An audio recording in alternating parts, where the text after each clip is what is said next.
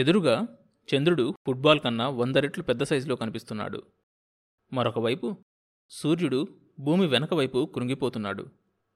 పగులుకి రాత్రికి మధ్య రేఖ చాలా అద్భుతమైన దృశ్యంగా కనబడుతుంది. ఇంకా పూర్తిగా చీకటి కాలేదు. కానీ భూమి వెనక్కి సూర్యుడు వెళ్ళటం వల్ల పౌరాణిక చిత్రాల్లో దేవుడి తల వెనక నుంచి వెలుగు వచ్చినట్లు సూర్యుడు కనపడకుండా వెలుగు వృత్తాకారంలో బహిర్గతమవుతుంది. ఆ వెలుగులో చంద్రుడి మీద ఉన్న పర్వతాలు, క్రీటర్స్ లీలగా కనపడుతున్నాయి. అతడు తన కాళ్ళని అంతరిక్ష నౌక గోడలకి గట్టిగా అదిమిపెట్టాడు. అతడి మొహం నక్షత్రాలకి అభిముఖంగా ఉంది. సత్తువంతా కాళ్ళల్లోకి తీసుకుని శూన్యంలోకి గెంతాడు. అంతరిక్ష నౌక నుంచి అతడు విడివడగానే అతడికి ఆ నౌకకి మధ్య దూరం రెప్పపాటులో ఎక్కువైంది.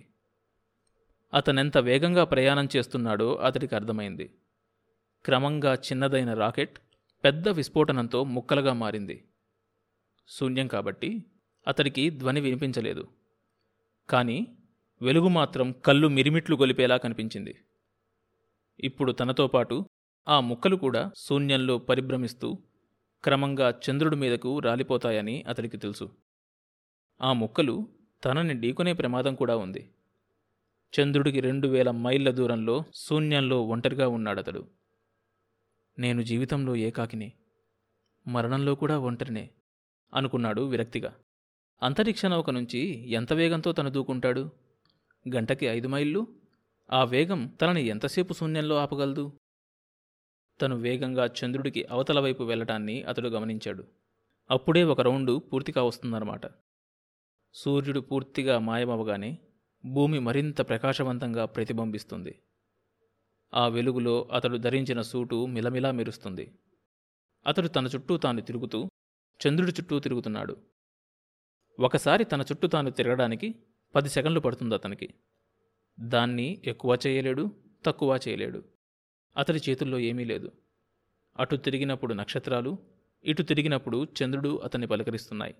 భారరహిత స్థితిలో 10 సెకండ్లకొకసారి అలా గిర్రున తిరుగుతూ ఉన్నా తన కడుపులో దేవినట్లు ఉండడం కానీ, కళ్ళు తిరిగినట్లు ఉండడం కానీ లేకపోవడంతో అతడు ఆశ్చర్యపడ్డాడు. వాచి చూసుకుంటే అతడికి ఆశ్చర్యం కలిగించే మరో విషయం కూడా తెలిసింది. అప్పుడే తను నౌక నుంచి వీడిపడి గంట అయిందని. క్రింద చంద్రుడు ఇప్పుడు మరింత స్పష్టంగా కనిపిస్తున్నాడు.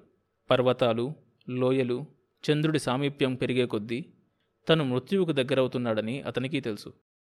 మహా అయితే గంట, 2 గంటలు. అన్నమాట ప్రకారం వాయుపుత్ర బయలుదేరి ఉంటే వాళ్ళ వాహనం ఇప్పటికి సగం దూరంలో ఉండి ఉంటుంది. అది చంద్రుడికి అవతల వైపు. శబ్దరహితమైన శూన్యం లల్లాయిపదం పాడుతూ ఉండగా అతడు నెమ్మదిగా నిద్రలోకి జారుకున్నాడు. అతడికి తిరిగి మెలకువ వచ్చేసరికి భూమి చంద్రుడి అంచు మీద నుంచి క్రిందకి వెళ్తూ కనిపించింది. దాదాపు 1/2 గంట సేపు తను నిద్రలో గడిపినట్టు గ్రహించాడు. ఇప్పుడు అతడికి చంద్రుడు మరింత దగ్గరయ్యాడు. వేగంగా చంద్రుడి వైపు జారిపోతున్నాడు. అతడు తనివి తీరా భూమిని చూసుకున్నాడు. అదే ఆఖరిసారి తనకి భూమి కనిపించేది. అదే ఆఖరి భ్రమణం. సూర్యుడు, భూమి రెండూ అంతర్ధానం అవడంతో అతడు దట్టమైన చీకట్లోకి ప్రవేశించాడు. ఇప్పుడిక రాడార్ సాయంతో తన్ని కనుక్కున్నా ఆ వాహనం అతన్ని పట్టుకోలేదు. అయిపోయింది. గంటకి 4000 మైళ్ళ వేగంతో అతడు చంద్రుడి వైపు జారిపోతున్నాడు. ఇప్పుడిక చంద్రుడి మీద పర్వతాలు కూడా అతడికి కనపట్టం లేదు. ఏదో ఒక పర్వత శిఖరం తన శరీరాన్ని ఛిద్రం చేయటానికి ఉవ్విల్లూరుతూ వేచి ఉన్నదని అతడికి తెలుసు. ఈ శిఖరాల్నే 1959లో రష్యన్ లునిక్ చంద్రుడికి ఇవతల వైపు వచ్చి ఫోటోలు తీసింది. చంద్రుడికి 20 మైళ్ళ దూరంలోకి వచ్చేశాడతడు. అతడికి అనూహ్య గుర్తొచ్చింది. ఆమెతో మరికొన్ని సెకండ్లు మాట్లాడనివ్వకుండా చేసిన వాయుపుత్ర మీద కోపం వచ్చింది. దూరంగా ఎత్తైన పర్వత శిఖరం కనబడుతుంది.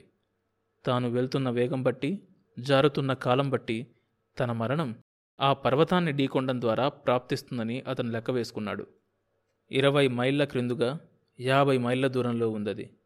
అతడింకా 10 సెకండ్లకొకసారి తన చుట్టూ తాను తిరుగుతూనే దానివైపు వెళ్తున్నాడు. ఒక్కొక్క భ్రమణానికి అతనికి పర్వతానికి మధ్య దూరం 10 మైళ్ళు తగ్గుతుంది. అంటే ఇంకో 4 సార్లు ఆకాశాన్ని, 4 సార్లు చంద్రుణ్ణి చూడగలడు. అతడు లెక్కవేశాడు. ముందు వీపు తగిలి వెన్నెముక విరుగుతుందా లేక మొహం వెల్లిగుద్దుకుంటుందా? ఏదీ తన చేతుల్లో లేదు.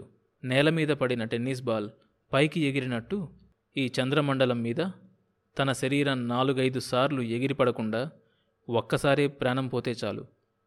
ఇంకొక రౌండ్ పూర్తయింది. పైకి తిరిగినప్పుడు ఆకాశం, కిందకి తిరిగినప్పుడు చంద్రుడు. నీళ్లలో మునిగిపోతున్న కాగితంలా అతడు జారుకున్నాడు. భూమి మీద నుంచి అతడి కోసం బయలుదేరిన వాహనం ఇంకా 50,000 మైళ్ళ దూరంలో ఉంది. అది చంద్రుణ్ణి చేరుకోవడానికి కనీసం అరగంట పడుతుంది. ఇంకొక రౌండ్ పూర్తయింది. మరో చివరి రౌండ్ ఉందంతే. 10 మైళ్ళ దూరంలో క్రింద లోయలు, గుట్టలు, మధ్యలో ఎత్తైన పర్వత శిఖరం. అదే భూమి మీదైతే ఈ పాటికి అతడు జర్రున జారి ఫెటేలును పడిపోయేవాడే. చంద్రుడి ఆకర్షణాశక్తి భూమి మీద కన్నా తక్కువ కాబట్టి మృత్యువు మరింత తాపిగా అతన్ని తనలోకి లాక్కుంటుంది. అంతలో అక్కడ ఒక హఠత్ సంఘటన సంభవించింది. ఇంకొక 4 సెకండ్లలో అతడు ఆ పర్వతాన్ని ఢీకొంటాడనగా అక్కడ బ్రహ్మాండమైన విస్ఫోటనం జరిగింది. ఒక ధూళిమేఘం పైకి లేచింది. అగ్నిపర్వతం బద్దలైనప్పుడు పొంగిన లావాలా అది విస్తరించింది. చంద్రుడి మీద ఇలాంటి విస్ఫోటనాలు మామూలు కాకపోయినా అరుదు కాదు. ఆటంబాంబు పేలినట్టు బద్దలైన ఆ ప్రదేశాన్ని చూసి యశ్వంత్ మనసులోనే సంతోషించాడు. శరీరం వెళ్ళి ఢీకొని మరణించడం కన్నా ఈ విధంగా ధూళిలో కాలి మరణించడం తక్కువ బాధాకరం. అతడి పరిభ్రమణం ఆఖరి రౌండు పూర్తయింది. పైకి లేచిన ధూళిమేఘం అతడి వైపు సెకనుకు 1 మైలు వేగంతో వస్తుంది. అతడు గట్టిగా కళ్ళు మూసుకున్నాడు. అంతలో తను పయనిస్తున్న దిశలో ఎదురుగా ఏదో ఒక కెరటం వచ్చి తనని కొట్టుకొని వెనక్కి తోసేసినట్టు యశ్వంత్ ఫీల్ అయ్యాడు. అప్పటి వరకు ప్రాణాల మీద ఆశ వదిలేసుకొని కళ్ళు మూసుకున్నవాడు ఈ హఠాత్ పరిమాణానికి ఆశ్చర్యపోతూ కళ్ళు తెరిచాడు. తను చంద్రుడి నుంచి దూరంగా వెళ్తున్నాడు, తిరిగి శూన్యంలోకి. చంద్రుడి మీద నుంచి లేచిన ధూళిమేఘం తాలూకు మట్టి వచ్చి అతడి స్పేస్ సూట్కి తగులుతుంది. కానీ అదంత ప్రమాదకరం కాదు. దాదాపు ఆవేగంతోనే అతడు వెనక్కి వెళ్తున్నాడు కాబట్టి. అతడు సైంటిస్ట్. ఏం జరిగిందో అర్థం చేసుకున్నాడు. తను ప్రయాణం చేసిన అంతరిక్ష నౌక తాలూకు కైనటిక్ ఎనర్జీ దాదాపు నిమిషానికి 60 మైళ్ళ వేగంతో తనతో పాటు పయనించి తనకన్నా ముందుగా ఒక బుల్డోజర్ లాగా వెళ్ళి చంద్రతలాన్ని ఢీకొంది. అదే ఈ విస్ఫోటనానికి, తుఫానికి కారణం. అదే అతన్ని రక్షించింది, తిరిగి చంద్రకక్షలోకి తోసేసింది. అది అద్భుతం, అనిర్వచనీయం. ఈ సంఘటన గురించి చెప్తే అది అదృష్టం అంటారు, విధి అంటారు. నమ్మకం ఆలోచనారాహిత్యాన్ని పెంచుతుంది, అపనమ్మకం కారణాలు వెతుకుతుంది. అభివృద్ధికి అదే మూలం. యశ్వంత్ తిరిగి చంద్రకక్షలో పరిభ్రమించడం మొదలుపెట్టే సమయానికి వాయుపుత్ర అమితమైన వేగంతో ఆ దిశగా వస్తున్నాడు. యశ్వంత్ దగ్గరున్న రేడియో 10 మైళ్ళ వ్యాసార్థంలో సంకేతాల్ని పంపుతుంది.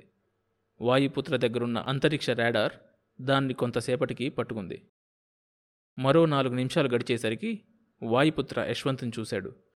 అతడికి మొట్టమొదట కలిగిన భావం జాలి. శూన్యంలో ఏ ఆధారమూ లేకుండా కొన్ని గంటల సేపటి నుంచి ఒక వస్తువులా తిరుగుతున్న యశ్వంత్ని చూడగానే అతడికి ముందు జాలి కలిగింది, తర్వాతే ఆనందం. తన వాహనపు వేగాన్ని తగ్గించి యశ్వంత్ వేగంతో సమానం చేశాడు. యశ్వంత్ తరపు నుంచి అతడేమీ చేయలేడు. బలమైన ఆటగాడు కొట్టిన బంతిలా అతడు సాగిపోతున్నాడు. వాయుపుత్ర వాహనం నుంచి వల విసిరి అతన్ని పట్టుకున్నాడు. ఎయిర్లాక్ వదులు చేసి నెమ్మదిగా అతన్ని వాహనంలోకి లాక్కున్నాడు. మరో నిమిషం గడిచేసరికి నిలబడగలిగే స్టేజీకి వచ్చాడు. భారరహిత స్థితి నుంచి న్యూస్లోకి వచ్చేసరికి అతడి శరీరం ఆ న్యాచురల్ ఎన్విరాన్మెంట్కి అలవాటు పడ్డానికి కాస్త సమయం పట్టింది. ఆ మాత్రం సత్తువరాగానే అతడు స్పేస్ సూట్ విప్పేసి వాయుపుత్ర వైపు చిరునవ్వుతో చూస్తూ చెయ్యి చాచి థ్యాంక్స్ అన్నాడు. వాయుపుత్ర దీన్ని అంత సులభంగా తీసుకోలేకపోయాడు. పైకి ఎంతో అల్లరిగా కనిపించినా అతడు మనసులోతుల్లో చాలా సెంటిమెంటల్. కళ్ళల్లో తిరిగే నీటిని ఏమాత్రం దాచుకునే ప్రయత్నం చేయలేదు. అతడి చేతిని తన చేతుల్లోకి తీసుకొని చాలాసేపు శూన్యంలో ఉండి కూడా అంత నిబ్బరంగా అతడెలా ఉండగలుగుతున్నాడో వాయుపుత్రకు అర్థం కాలేదు. యశ్వంత్ జరిగిందంతా వివరించాడు. ఒక అద్భుతాన్ని వింటున్నట్టు వాయుపుత్ర దాన్ని విన్నాడు. భూమి మీదకు వెళ్ళగానే ఇది చెప్తే అక్కడ సంచలనం రేగుతుంది.